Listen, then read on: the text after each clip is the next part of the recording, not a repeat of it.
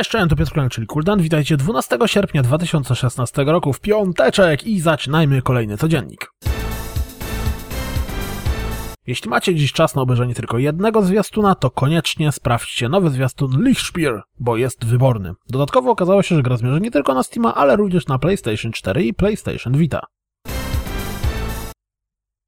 Kilka dni temu wspominałem o wstępnych zapowiedziach Little Nightmares. Pojawił się pierwszy mini-zwiastun gry.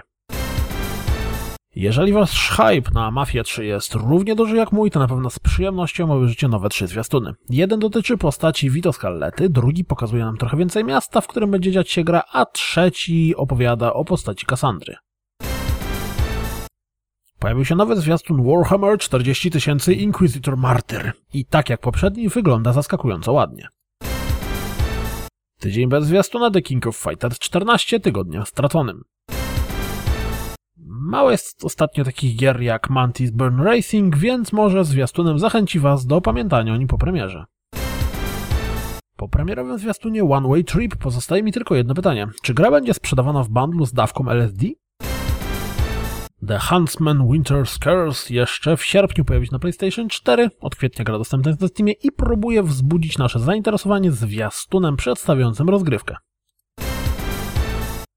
Shadow Warrior dwa zaatakuje pecety w przeciągu najbliższych dwóch miesięcy. Mother Russia Blitz zaatakuje nasze komputery piątego września. Armello trzydziestego sierpnia zaatakuje Xboxa One, dodatkowo na wszystkich platformach pojawi się wtedy D L C do gry Usurpers. Poncho trafi na Wii U osiemnastego sierpnia. Kas na bank ma już preorder, w końcu to pixel art.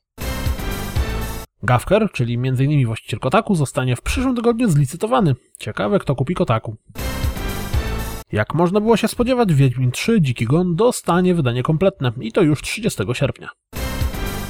Dowiedzieliśmy się, jakie gry Sony będzie pokazywało na Gamescomie. Oprócz Gran Turismo Sport, Titanfall dwa i Destiny Rise of Iron przygotujcie się na PlayStation V R odmieniane przez najróżniejsze przypadki.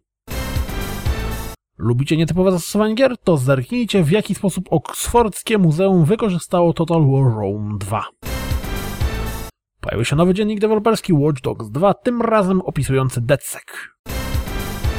Endless Space dwa jeszcze tego lata ma pojawić się w Steamowym Early Accessie i podkręca nasze zainteresowanie filmikami przedstawiającymi dwie rasy, którymi będziemy mogli zagrać. Swoją drogą to jak na niby tak niszowy gatunek jak cztery X, to wychodzi całkiem sporo tych gier. To wszystko na dziś, jak zawsze. Dziękuję za słuchanie, jak zawsze zapraszam na w w w kropka rozgrywka podcast kropka p l. Jeśli doceniacie moją pracę, wesprzyjcie mnie na Patronite. Mam nadzieję, słyszymy się w poniedziałek. Trzymajcie się, miłego weekendu. Cześć!